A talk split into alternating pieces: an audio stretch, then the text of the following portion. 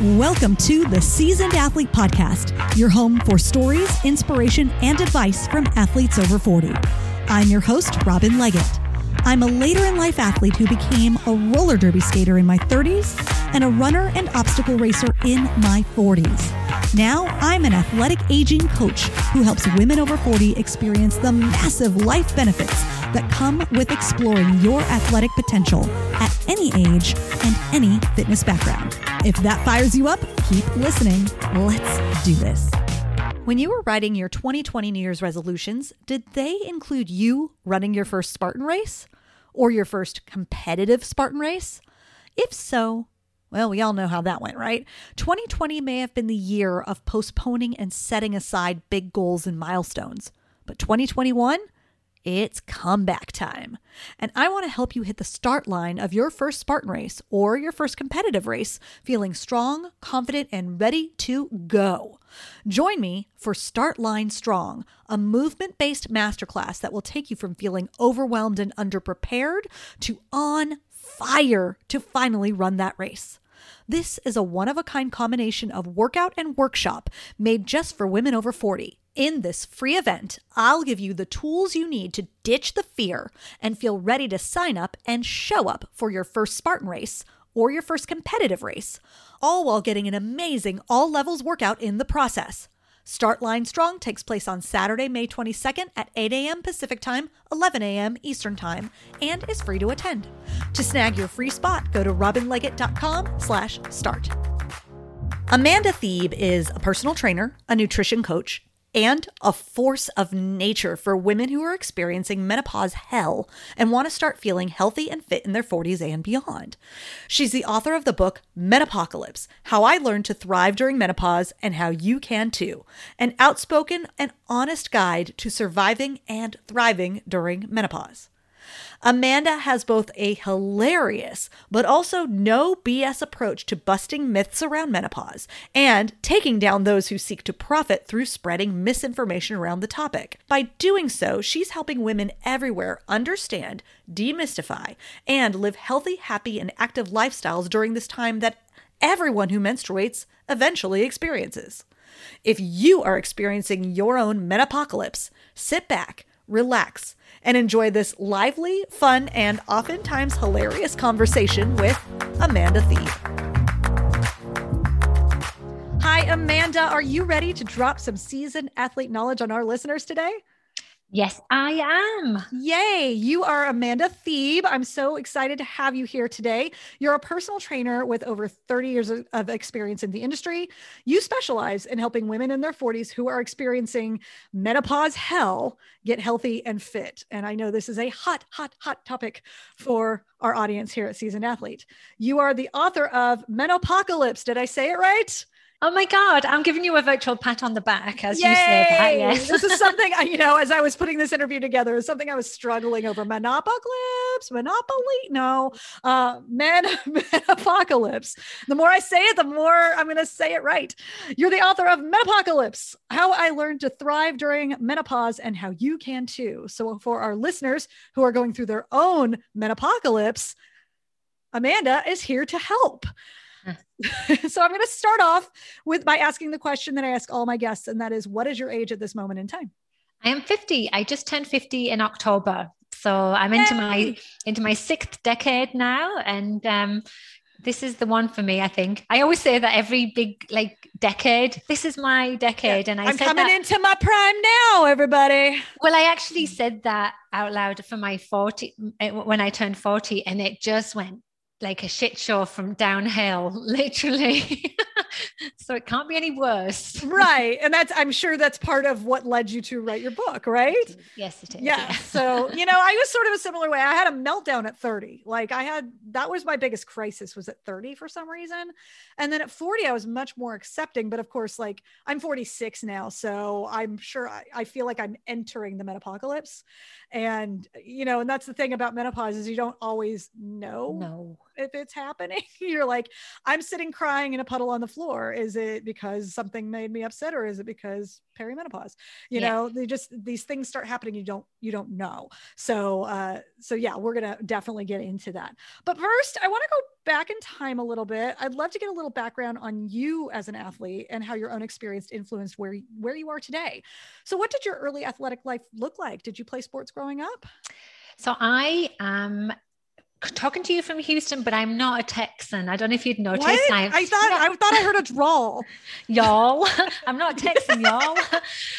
but I um, instead was brought up. I, I, was born in the northeast of England, and now so where I am from in the northeast of England is one of those like small towns with not a lot to do. And so essentially, when I was a teenager growing up, and I had a lot of energy, I was either going to get drunk or pregnant behind the back of the shops or my mum was going to put me in a sport, you know, to, to get me off the streets because we used to just hang about on the streets, right? And um, so I started martial arts and I started karate. I was actually 11 and I stopped doing that when I was 22, I think. So I got my Dan grade in karate. And it was one of those activities that I just did. And I used to go on a, a, Monday, Wednesday, Friday, and a Sunday morning. And I did it like flossing my teeth. It didn't require any thinking. I loved it. I was probably one of only two girls in a club of 50, 60 guys. And they were they were like all my big brothers. And I loved just loved going. And um, I, I've never felt that type of issue with males in fitness because I think I've always been around them and they've always been been accepting of me. Anyway, and so when I like I ended up just moving away from that just organically, you know, just you just move away. Um, and I went to work in a bank and then IBM, like that was my career. Corporate life. Yeah. Yeah, corporate life. I was still super into fitness. So I did my um, first of all my aerobics teachers instructor then my step instructor then my spin instructor and actually was one of the first people in the uk to to teach spin from the company Schwinn. We even toured all of Germany, like teaching and stuff. So, but this was always as a hobby, you know. And um, so I, I did that. Did my personal training certification in the UK at Loughborough University when you had to do it as a diploma, like a two-year diploma now I think you can get it in a weekend. I d- I don't know. And I it depends. Never, yeah, it depends on the certification. How fast depends on the certification. It, yeah. It's largely unregulated still, and I haven't even kept on top of continuing ed credits because it's been so long since I've done it. I've just continually kept myself educated. Like most personal trainers in the industry, you know, I've like specialized in so many things: pre and postnatal rehabilitation, um, pelvic floor rehabilitation, senior fitness all of them. I feel like I've got a really good handle on the human body and how it works, which is a really big um, surprise when I entered my 40s, which you said so far is so good. It was brilliant for me. I felt on top of my game, you know, healthy, and I felt like a good role model for the people that were following me. And then when I was about 42, I, you know, fell off the wagon, so to speak, and I didn't feel well and I didn't recognize myself. And it was a big, there was a big gap in my knowledge base as to know what was going on. I didn't know why I was feeling different. Mm-hmm. And then it was just really, and at the time, this is eight years ago, there was no conversation about perimenopause. I'd never even heard the word before. It was like, what? What is that? Right. And, and, yeah. And so, you know, here you are, yeah. like very knowledgeable on all these areas of fitness with massive experience. And then you found yourself stumped uh, mm. when it came to what was happening with your own body in your 40s. So, uh, you know, from there, you know, obviously there you've gotten to a point where it's like this has become a major specialty for you. How did you how did you get this information? How did you work through this like knowledge void. Yeah like and so how do i go from being like a zero to like now being like hopefully a resource for women to come to? That's yes. like where i am. And um, like you said i was in this void. It the symptoms I was experiencing were life altering. They weren't just like inconvenient. I was getting really bad vertigo, losing feeling in my my face, my arms. I was falling over. I was throwing up. It was, um, I was struggling with really bad depression. I didn't know that at the time. And So I then spent two years in the medical system in Canada, where I was living at the time, which has brilliant healthcare. And I had really good healthcare specialists, neurologists, ear, nose, and throat doctors, etc. And they all were like, yeah, there's clearly something wrong with you, but none of the tests come back with anything conclusive. I went to my annual checkup at my gynecologist, and he sort of said, Are you okay? Is everything all right? And then I burst into tears and said, No, it's not. We've already mentioned the puddle on the floor. Yes. Yeah, the puddle on the floor. I did the puddle on the floor. Mm-hmm. And he sort of like sat down, took a big breath, and just said, Listen, I see women like you 10 times a day. You're not alone. These symptoms are valid. You're actually struggling with migraines with aura. They're a very no, they're a completely known symptom of perimenopause. You likely have depression because that's another symptom of perimenopause. And I can help you. These are valid. Um, and I, it was a big relief for me. And that's when I said, What the F is perimenopause? I'd never heard of it before. And, and he just said, you know, I can support you through this. And it was just a big, I, I was a relief. My husband was like, oh, good. So you're not going to leave me then? Because, like, literally, my relationships had completely changed with my friends, my husband, my children. You know, I didn't recognize myself. I was in this terrible place where I was like, is this now my personality? Am I the person that takes the kids to school, sits on the sofa, and just stares into a void until it's time to pick them up again because I don't have any joy in me anymore. And it was a really dark time for me. Um, anyway, so fast forward to where the book is now, I then sp- I then just wrote a blog post just complaining about the lack of knowledge in the medical community and how lost and invisible I felt for those two years and even then how hard it was to find valid information because there's so much pseudoscience out there and misinformation. And then I started gathering experts around me, like medical doctors and psychologists and um, gynecologists and endocrinologists, anyone I could find. And I just got all of this information together and I just started writing and talking about it. And I think I was probably one, like one of the few, first voices out there that women were saying, Oh, I've heard Amanda talking about her struggles through perimenopause.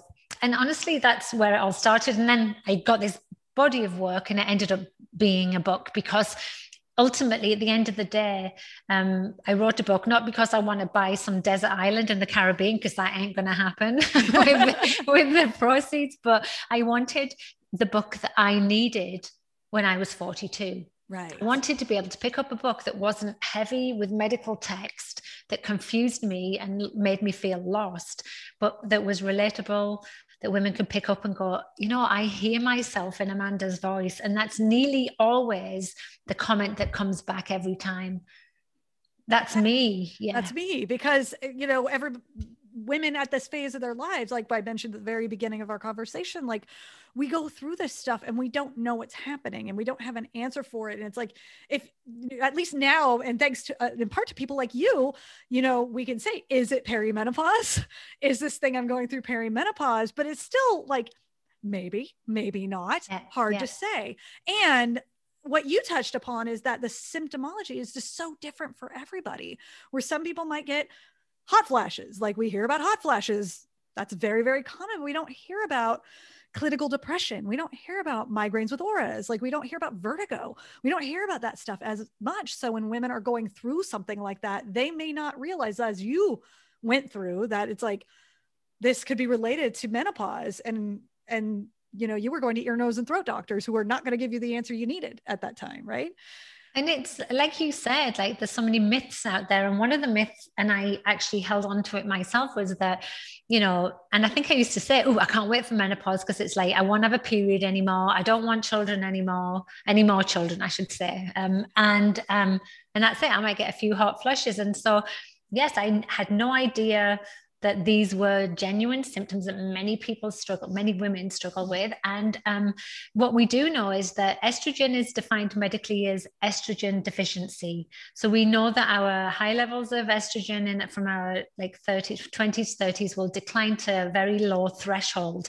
in a in a fluctuating manner that sort of resembles um, a roller coaster, right? It's they fluctuate up and down, and it's um, estrogen is produced in the ovaries mainly. It's also produced in some of the fat cells, but there um, estrogen impacts almost every system in our body. We have estrogen rece- receptors everywhere. They cross the blood brain barrier. They're in our joints. They protect our heart, our stomach, everywhere. They're everywhere.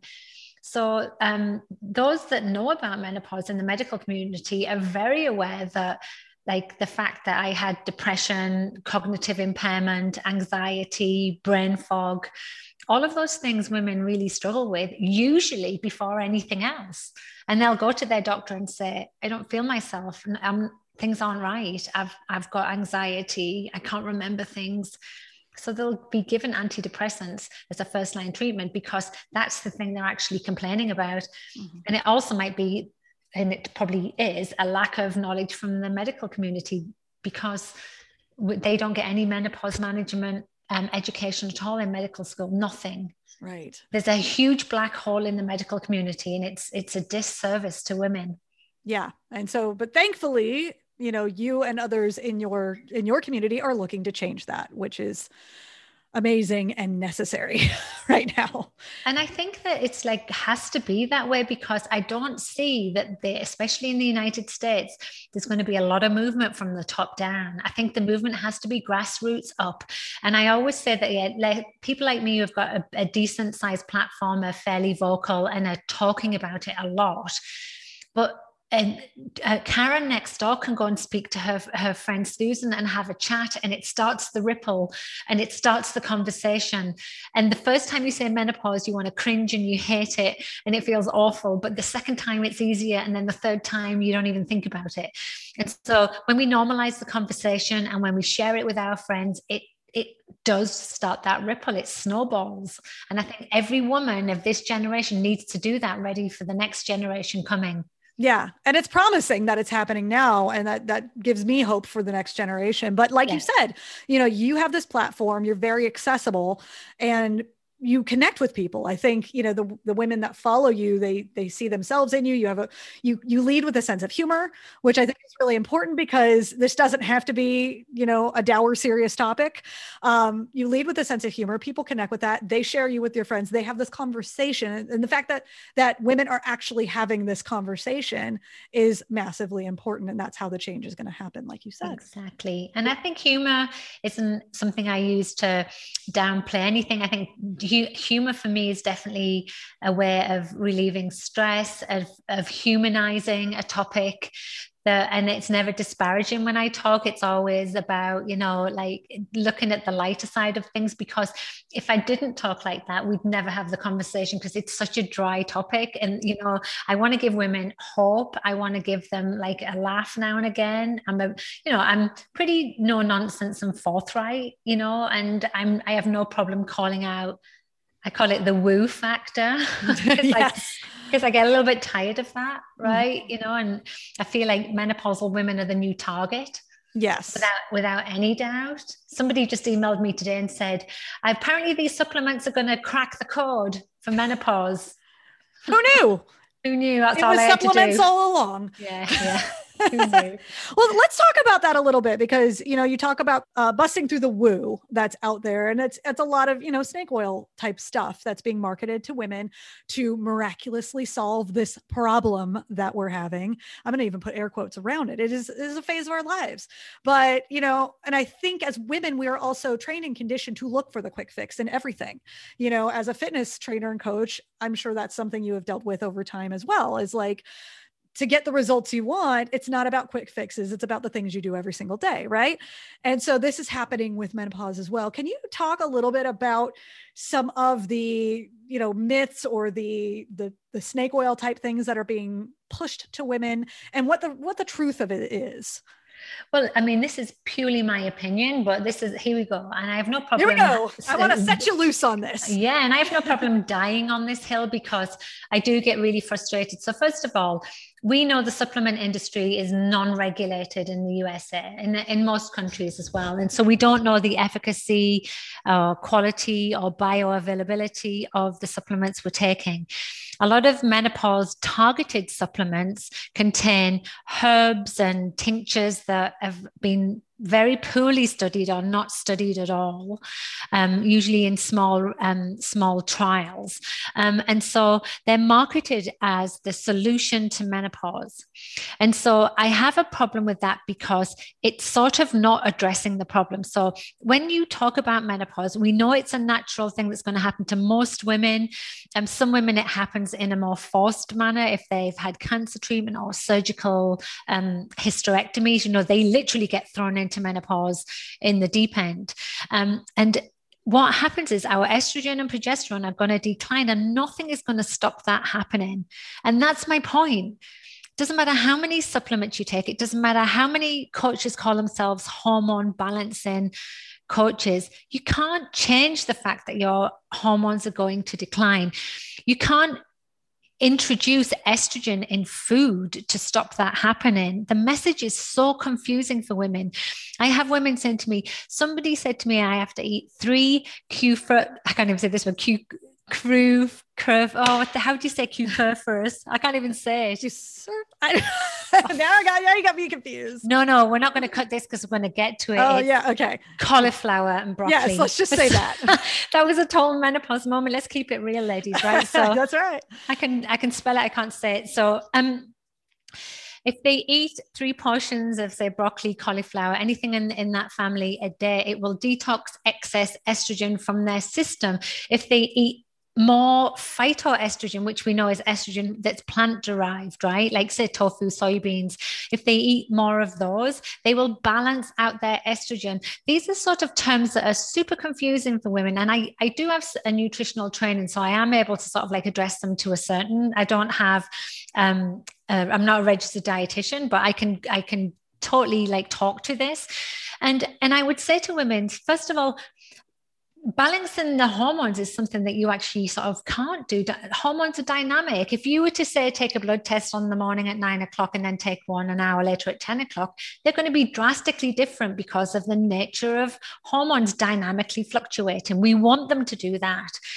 And so this misleading notion that, that they can these hormone balancing coaches can either give them supplements or food to make this stop happening or even to like ease the burden somewhat is a little bit disingenuous. But there are some food things that we do know for a fact that are helpful but it doesn't mean to say that you're not going to get hot flashes or you're not going to get depression you know you can it, it it's like it's like blaming somebody for getting cancer if they've eaten well all their life and exercised. You right. just don't it know. can you still happen. It can still happen. That's my point. Mm. it, there's a huge genetic component that is that needs to be acknowledged. And so and i think the reason I'm, i harp on about this is because when women do all of the right things and still feel like crap they put blame on themselves and they shame themselves. And these coaches and these supplements and all of these tinctures and powders, you name it, they're out there, make women feel less about themselves because they'll take them and they don't work. Yeah. So, what's wrong with me? Why do I feel like this? And so, and so what I say to women is if like you're doing everything you can do outside of like lifestyle things and you still don't feel well, how about we start looking at the medical options because there's valid medical options out there. If your quality of life is completely impacted by menopause, you do not need to suffer. You know, I always say like natural things that occur in our life are things like birth and death, and we don't need to suffer through any of those things, right? Menopause is a natural life occurrence, but we shouldn't have to suffer. And so I just want to say to women, like, look out for those red flags. If women are promising to do something, and especially when it's like a 21 day fixer for your hormones, or take these essential oils, rub them on your wrists every day, you know, that was something that somebody sent me yesterday. Uh, the essential oil natural remedy to menopause. What? What does that even mean? How? right, Why? Right. Yeah. But it's like it's these buzzwords that that yes. women who are going through menopause are craving. It, it there's a reason why it works. And hearing hearing that someone's a hormone balancing coach, it's like, well, that sounds official. You know, it's but it's mm. deceptive. Mm. And let's talk about that as well, Robin, because you and I both have probably the same type of training. So we've we're personal trainers and we know we can specialize in certain parts of that. And on the other side, we may be nutritionists as well. We've maybe got decent amount of nutritional training, and we know that needs change through different times of our life, say pregnancy and aging, etc. neither of those two types of qualification give us the the permission no. to talk about balance and hormones. The only people that can do that are endocrinologists who actually go to school, medical school for 13 years and gynecologists to some degree because of the female sex hormones, right? So they're completely talking outside of their lane. And even when I wrote the book, like I write about what my experience is and what menopause is from the medical community and what the treatments are. But I wrote those with um, North American Menopause Society experts. One of them's Harvard educated. Like this isn't this is like verified by the medical community. I, I don't want to give medical advice to people because I'm I, it's unethical, right? And, ne- and neither should these other coaches. So I always am just a bit like, put your spidey senses on, you know, and stop looking for the quick fixes because we know now that in menopause, when estrogen, we, when we lose estrogen, it impacts so much of our life that we need to start ticking boxes all over the place. We need to be moving more, exercising, eating well, de stressing, sleeping well, being nice to ourselves, all of those right. things, but all of those things consistently all the time for the rest of our life, you know? Yeah. Which, and, and the interesting thing about that is these are the things we should be doing all along. These are the things that we should be doing prior to menopause that so many women, because we are raised to put ourselves last in a lot of situations in life, taking care of everybody else before ourselves, that we are, we are not, that's not a habit for us to take care of ourselves, to get get sleep to prioritize sleep to prioritize rest to eat well. So for many women in menopause it's like they're just learning this. But when you the earlier you start the better with with these types of behaviors. You know that i love that because one of the phenomena that they call it in menopause is like the uh, the we to me situation mm-hmm. and um, and it's to do with the oxytocin levels of that hormone declines with estrogen. And so that nurturing, loving hormone that we get when we breastfeed our babies and things like that, it declines somewhat. And, and, and they think there's a shift that happens because of that, that starts to make us actually prioritize ourselves. And I get, I love the idea of menopausal women harnessing that.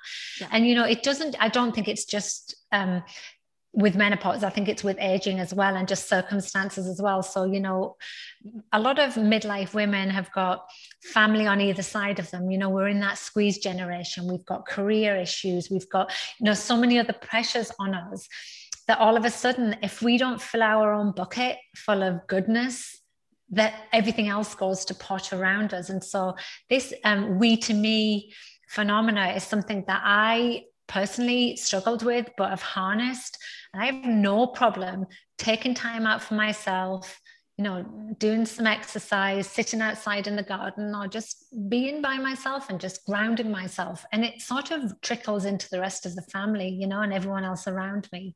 Yeah, yeah. And, you know, on one hand, as I mentioned, like the earlier we can start going we to me, the better. But also, like everything else in life, it's never too late.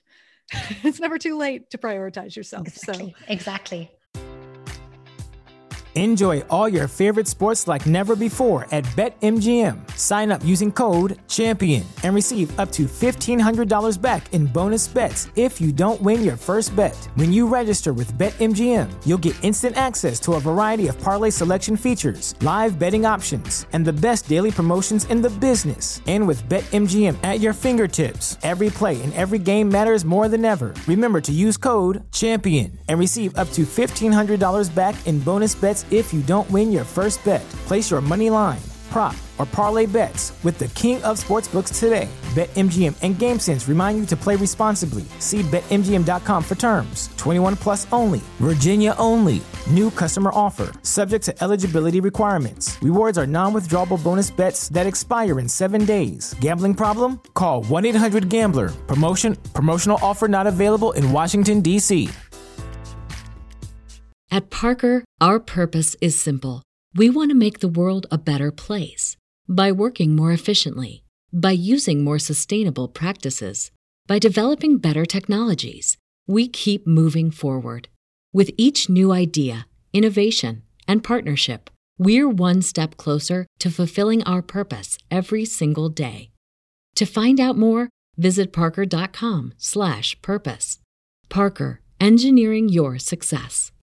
Um, I want to talk about exercise in particular and in relation to menopause and, you know, things that you can do, interventions that you can make, because the, the, the overarching kind of theme of this book is non-medical interventions that you can take right to to manage menopause and and thrive during this time. Let's talk about exercise in particular since that is a major theme of this podcast. What are some things that women can or should be doing to to make the most of this time in their lives yeah, yeah. And it's a really good question. And it's sort of our bread and butter as well. And then the first thing I sort of talk about about exercise in the book is that, you know, it's still not going to stop menopause happening, right? It's not going to balance your hormones because that's not a thing. So let's just settle that now. Although it may have an influence on cortisol and insulin, but we know that anyway. But you see, so this is this is always my like, please be really clear, hormone balancing coaches, if you're going to call yourself that. What you're trying to talk about. So here's what we know though. So we, as I said, um, estrogen influences so many different uh, um, parts of our body.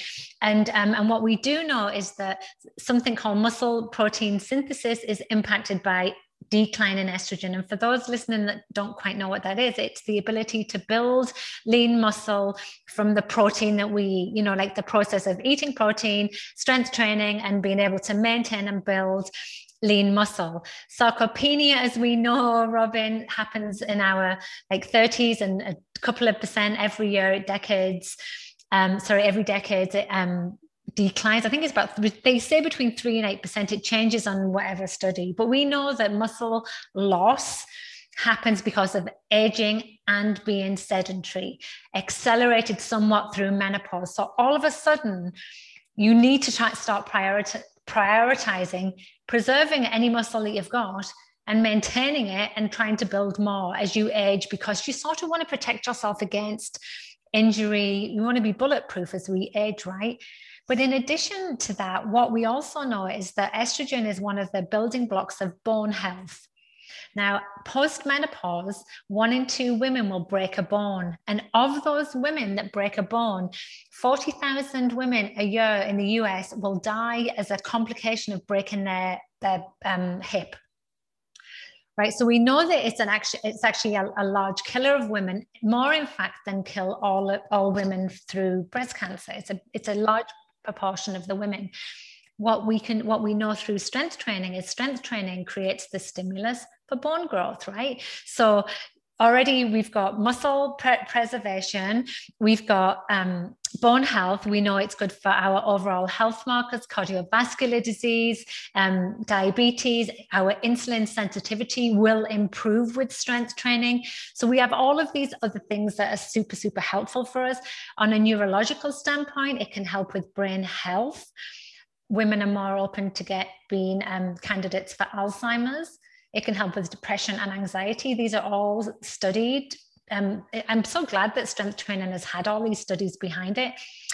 Um, and then lastly, the last reason I love strength training for women so much is that there were two studies that came out last year, or maybe in the year before now, I can't remember, that showed that the vasomotor symptoms of menopause which are any that deal with the thermoregulatory side. So hot flashes, night sweats, cold flashes, because cold flashes are a thing too, can be improved by up to 70% with strength training. So if someone's main symptom is hot flashes, I'm like, get to the gym, darling, and start lifting some heavy, heavy weights. Yeah. Some heavy weights. Yeah. yeah.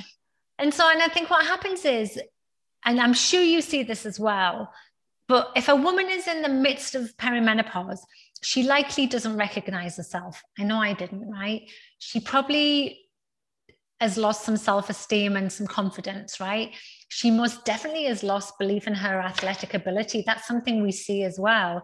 And so the idea of then doing something brave and stepping out of her comfort zone and starting strength training, if it's never been done before, might feel overwhelming for them. And so I, I've literally made it my mission to open the door and say anyone can start at any time.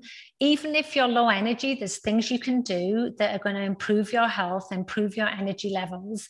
Um, and the benefits well i don't know that there's any risks personally because i just find that it's one of those things that only keeps on giving.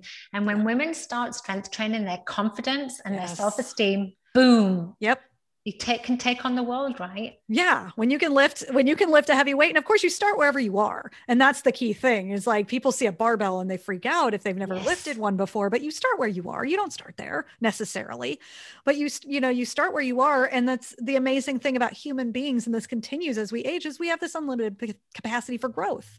Potential and is there right? The potential is there and so you just opening yourself up to it can bring massive rewards. And as you mentioned you know obviously your physical strength and as you go through menopause and continuing to build your muscle at a time when normally muscle and bone health is declining. Uh, but your confidence it's empowering. Um, and that trickles out into all areas of your life. And imagine being in this time you know of menopause where you actually feel the best about yourself feel better about yourself than you ever have. Like that is all possible. That's that's what gets me fired up. it does, it does. And so I sort of really put an emphasis on that in the book because I want women to feel like because you and I know what that feels like. And it's almost like a gift we want to give other women. And I, I always say, you know, the especially in the pandemic, we're all working out at home, right? And so there's everyone's a beginner at some stage. And in fact, being a beginner in strength training is probably a benefit because you see the biggest growth so quickly. Because because I'm like stuck. I've been doing this for years. Nothing's changing for me, you know. And um, but I have had some hiccups. I had a hiccup with perimenopause that saw me have to pull back. And then I had a hiccup because I got COVID last year and I was a long hauler and I couldn't do anything. And so I, I felt like I was starting at the beginning. So I, I sort of get the, the fear and I get the frustration that comes with it but I, I just think that if I could, and in my book, I have a 12 week program as well. And I think it's just one that I think anyone can do. Yeah. You know, at any level. Yeah. Yeah. Um, I want to talk about COVID for a second. This is an excellent segue. I know. Um, really set me I've done this. I've done this before. This ain't my first rodeo. It's not your first rodeo. So uh, you mentioned that you were a COVID long hauler and that you had to change up your fitness around that. Uh, can can you speak to that? What what you had to do and how things changed for you? Oh, it sucked, right? So like I am a rule follower. I'm not a naughty girl. I have no vices. I'm one of these people that just is does things properly. And when the schools closed last March break, I was the one that was going to the supermarket and, you know, doing all the errands while my two boys, my husband stayed at home. And I think I got it from the local supermarket. Nobody was wearing masks at the time. And it potentially somebody coughed in my face or something. I don't know. Got, I got COVID. I didn't feel great. And at the time, there was no testing. And so I had to go to the hospital. They confirmed it was COVID, but said I wasn't sick enough to stay, thankfully. Mm. And I went home to recover. And so I had a moderate dose, I would say. Like I, it felt horrible, but not too bad. And then when I felt like I was turning a corner, as soon as I started to do anything, I just kept getting knocked back. And then that's when I started struggling with like chronic fatigue. I would sleep for days, shortness of breath, really bad headaches. And I had like hot flashes for the first time in my life, but they I didn't think they were to do with perimenopause, more likely to do with the COVID, because when I've spoke to other long haulers, that's one of the symptoms they get too. Um, and anyway, so it was nearly four months before I started to turn a corner. Wow.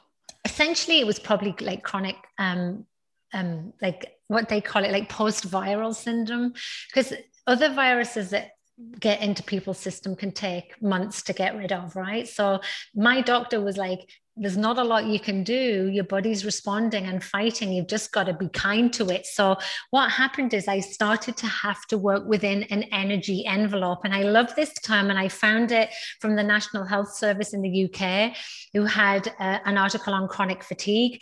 Because um, we know chronic fatigue syndrome is, is a, a terrible thing that people struggle with. And in perimenopause, lots of women um, estrogen completely impacts our energy levels. And so lots of women have chronic fatigue. And so the um, working within an energy envelope was essentially like I'd go, okay, I'm going to go for a 20 minute walk today because that's what I feel like I can do. But then pulling back and saying, actually, you know, you're only going to do 10. Always working within it, never trying to push past the envelope, which for somebody like me was got to be hard got to be, really hard.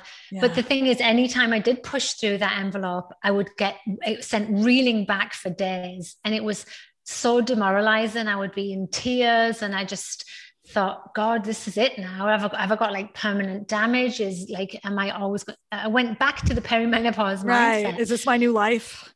All of those things, Yeah. and then you know, I got clearance from um, a pulmonologist that said there was no heart or lung damage, and that I had some residual stuff happening, but that I could, you know, that I was going to be fine. And it sort of sparked something in me.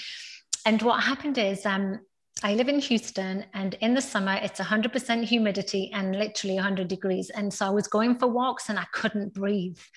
So instead, the outdoor pool was open at my local club and it was always empty. So I just started doing breaststroke up and down because the cool water and the breathing really helped me. And as well, I was doing lots of breathing techniques as well, just to try and get my lungs to work again. And while I was there, I was like swimming up and down. And I thought to myself, I'm going to be 50 this year and I still can't swim. And by I can't swim, I mean, I'm not going to drown, but I can't do like you see the Olympians doing front crawl or freestyle up and down. And I was like, I always wanted to be able to do it. And my husband is a swam for Scotland, like he's a brilliant swimmer. Tried to teach me, and he's like, "You just, you're just not teachable." And I'm like, I'm an, I'm an athletic person. I should be able to swim. So I decided to teach myself. And so I went, I tried over six week period. I just forgot about getting better with COVID and just used to go to the pool every day and just do a little bit more and a little bit more. And by the end of six weeks, I was doing 100 laps and I can swim now. So I taught myself to swim. And it was literally the one of the proudest things I've ever done because I, I was in the mindset of this is me, this is my new sickness. And then I overcame that. And then I also learned a new skill. And that's sort of the point of me telling the story. It isn't like just to pat myself on the back, even though I do like patting myself on the back about that. Well, you It's deserve the- it. I, it's the importance of learning a new skill as we get older. Like it was, I used to plan my workouts and I'd in the water and I'd have the different skills that I was going to, drills and stuff I was going to practice every time I went. And it was a real cerebral process for me as well. And we know how important that is for the brain health of menopausal women. And so like it gave me like a, a new lease of life. And it did still take a few months after that for me to feel normal again. And i'm completely recovered now and i'm starting to get really strong again. And i, I love that feeling. Um, but i sort of want to sort of like hold on to that look i did something new and so can you. And you're going to feel so good when you do a new skill whether it's like learning to knit or painting or doing the crossword every day like or you know learning a language. These are really helpful skills that are going to you know improve your overall health and your brain health right? Yeah. And when you can tie it into something physical, and that's that's really like that's the magic right there is when you can tie your fitness in with something that's mentally engaging. Um, I know that's what moves me. That's what got that's what got me into fitness in the first place. I wasn't into fitness at all until I was able to tie it in with a sport where I was constantly mentally challenged at the same time as being physically challenged. And that kept me showing up for myself every single time. And that's still what drives me to this day. Um, and so that's a really unique you know way to look at i like that uh, yeah. yeah a way to look at something that you're doing for your physical health is that it, it- you are learning which lights you up it's engaging and it keeps you pushing forward. Um so yeah and, I- and that's why strength training can be uh, one of those skills because it's very technical. As in i mean the exercises can be very basic and simple but you've got to pay attention to your body. You've got to make sure you've got enough tension and that you're supporting your core and your spine. And there's so many like little nuances that once you start you can think oh how can i improve this how can i make this harder where can i go from here and so I think that like doing strength training is a great like seg- like another segue for a, to improve a woman's health from the neurological standpoint as well. And accountability can be one of the hardest things though. That's the thing I hear from women is I can't motivate myself. I've lost my mojo. And so um, that's when I like use different skills to get you into that. Make yourself accountable by buddying up with somebody, do a group fitness class, schedule it, put it into your day make it like a priority like like it is other like other things in your life right? Yeah, yeah. Yeah. I talk about scheduling in that way. It's like mm. schedule it like you would schedule a meeting. You exactly. know you wouldn't you wouldn't move a meeting off your schedule because you ran out of time.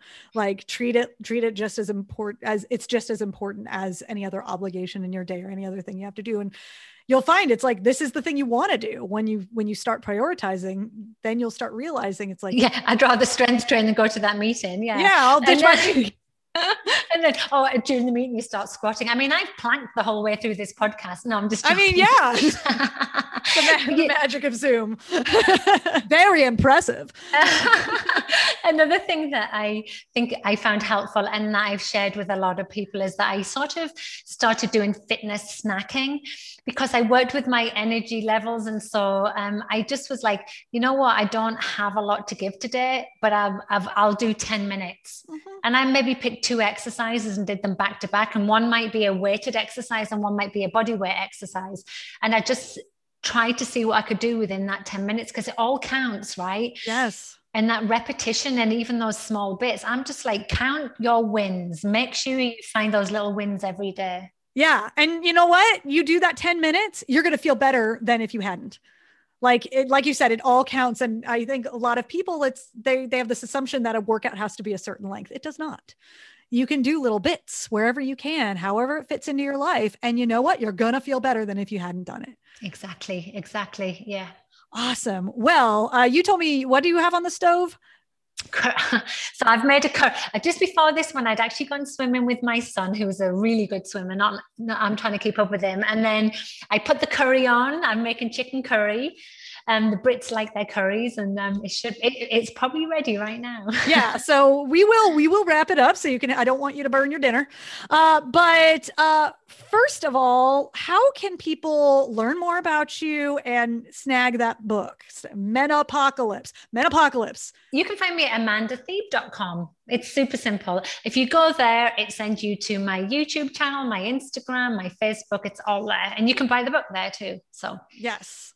Um, and you should, you should buy the book there. I hope you like it. I mean, it's doing really well. It's a bestseller in the menopause category, whatever that means on Amazon. You're like, how many books are in it? But that's okay. It doesn't matter. Doesn't matter. But I think the the reason I think it's doing well is because it's one of the few books out there that actually looks at the fitness and nutrition side of it as well. And I think that that is really helpful as part of the conversation. Yeah, and it's not dry. Like, no, you know, if there's any way you want to describe it's it, a little bit naughty, actually. a little bit naughty. Is that a little bit naughty? Yeah, oh, yeah. Fantastic. So a little yeah, bit like are, me. You are connecting with with women at the level w- that we want to connect on. So. So yeah, that's that makes me want to read it right there and then. Um, so uh, get the book, Menopocalypse. I'm just gonna keep saying it so I can make sure I say it right. Um, and uh, I always like to leave with my final question is this. If you had one parting piece of wisdom to offer our listeners today what would that be? Um, i would say to women because if we're talking about perimenopause specifically is that you know it's a really challenging experience for a lot of women. 80% of women report having life altering symptoms. Um, there's a light at the end of the tunnel when you go through menopause. And i want women to harness the power that menopause gives them. Because even though it's hard, women can do hard things. We continually do hard things. Um, and know that like it's almost a gift when you get to the other side because you're so epically empowered after going through all of that shit. You can literally take on the world. Yes. I love that. Yeah. So it is not something to be avoided. It is something to, you know, Embrace Embrace. Yeah. Take, take, embrace. I know I was like reluctant to say the word, but like, yeah. just take it on. Just like, you know, don't be afraid of it. Take it on with knowledge. And then, because when you have knowledge, you get to make the choices. Yeah. Knowledge is power right there. Mm-hmm. Yes. Amanda, thank, thank you, you, so much. Thanks, Robin. Being, I've loved that. Yeah. Thank you so much for sharing your knowledge with us today. Um, it's a topic that's that's epically important. And I'm I'm just so grateful and happy that you've been here to to really help empower women during this time in our lives. So and same so with much. you. You yes. keep doing what you're doing too. I it's will. awesome. I'm telling you, women, women over 40, they're the ones, they're the women to be. Like, I just think like when I look now at the people who I admire, they're women women over 40 are the ones and so show up. There's a movement happening and i'm yes. I'm so happy to be a part of it uh because it's important and i and it's you know it's a traditionally overlooked demographic uh, not anymore. No, no, not no. anymore. We're, we're breaking no, a few we're breaking a few ceilings. Breaking yeah. a few ceilings no longer forgotten. We've got you. So thank you again for for doing your part in that. Thank you if you've been wanting to run a Spartan race for like ever now, or level up to your first competitive race, I've got good news for you.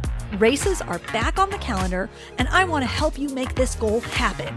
Join me on Saturday, May 22nd for Start Line Strong, a movement based masterclass that will take you from feeling overwhelmed and underprepared to on fire to run your first Spartan race or your first competitive race. Part workout, part workshop, Start Line Strong will give you the tools you need to ditch the fear and feel ready to sign up and show up for your first Spartan race or your first competitive race, all while getting an amazing all levels workout in the process. Start Line Strong takes place on Saturday, May 22nd at 8 a.m. Pacific Time, 11 a.m. Eastern Time, and it's free to attend. Reserve your spot now at robinleggett.com slash start.